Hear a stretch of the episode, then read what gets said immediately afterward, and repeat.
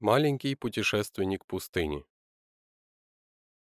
Среди жителей Мекки был распространен обычай отдавать детей на воспитание арабам, живущим в пустыне. Это потому, что климат в пустыне по сравнению с Меккой более благоприятный, и дети росли здоровыми, сильными и храбрыми. Амина не хотела, чтобы Мухаммада беспокоили палящие лучи солнца Мекки. Она желала, чтобы Мухаммад получил хорошее воспитание поэтому тоже решила отвести сына к арабам. Амина хотела, чтобы Мухаммада взяла к себе хорошая порядочная семья и любила его, как своего. Ей удалось найти добрую и благочестивую женщину по имени Халима. Амина показала ей своего сына и сказала, «Дорогая Халима, я хочу дать тебе своего сына, чтобы ты взяла его с собой в пустыню». Халима взяла на руки Мухаммада вдохнула его аромат, поцеловала и сказала, «Какой красивый мальчик! Как жалко, что у меня мало молока, его не хватает даже на то, чтобы накормить своего ребенка». И для того, чтобы Амина поверила ей, Халима приложила маленького Мухаммада к своей груди. Произошло чудо. Ее грудь наполнилась молоком. Оно пребывало до тех пор, пока не стало хватать и Мухаммаду, и ее собственному сыну. Халима с радостью приняла Мухаммада и взяла его с собой в пустыню. Однако тот год выдался засушливым, ни одного дня не лил дождь. У Халимы в доме нечего было кушать, а ее дети были голодными. Даже овцы истощали от голода.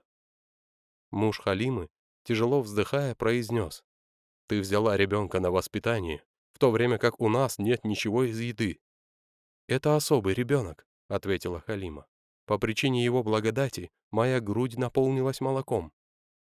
Тогда ее муж сказал, «Земля сухая, и солнце палит беспощадно. Трава уже давно не растет, и овцы голодные.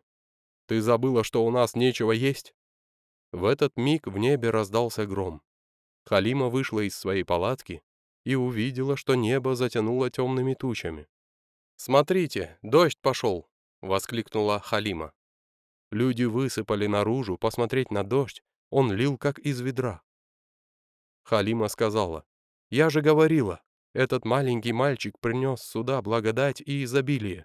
Небо улыбнулось нам, засуха кончилась». Благодать присутствия Мухаммада стала причиной того, что несчастье и беды оставили жителей пустыни. В тот год пустыня покрылась зеленью, а овцы стали упитанными. Кувшины были полны молока, а стол ломился от яств и хлеба. Шли годы.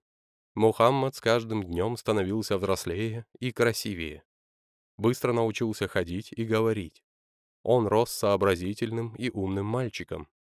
И был настолько любознательным, что порой задавал такие вопросы, на которые Халима и ее муж не в состоянии были ответить. Все люди из племени Халимы любили Мухаммада и твердо знали, что он — причина благополучия их жизни.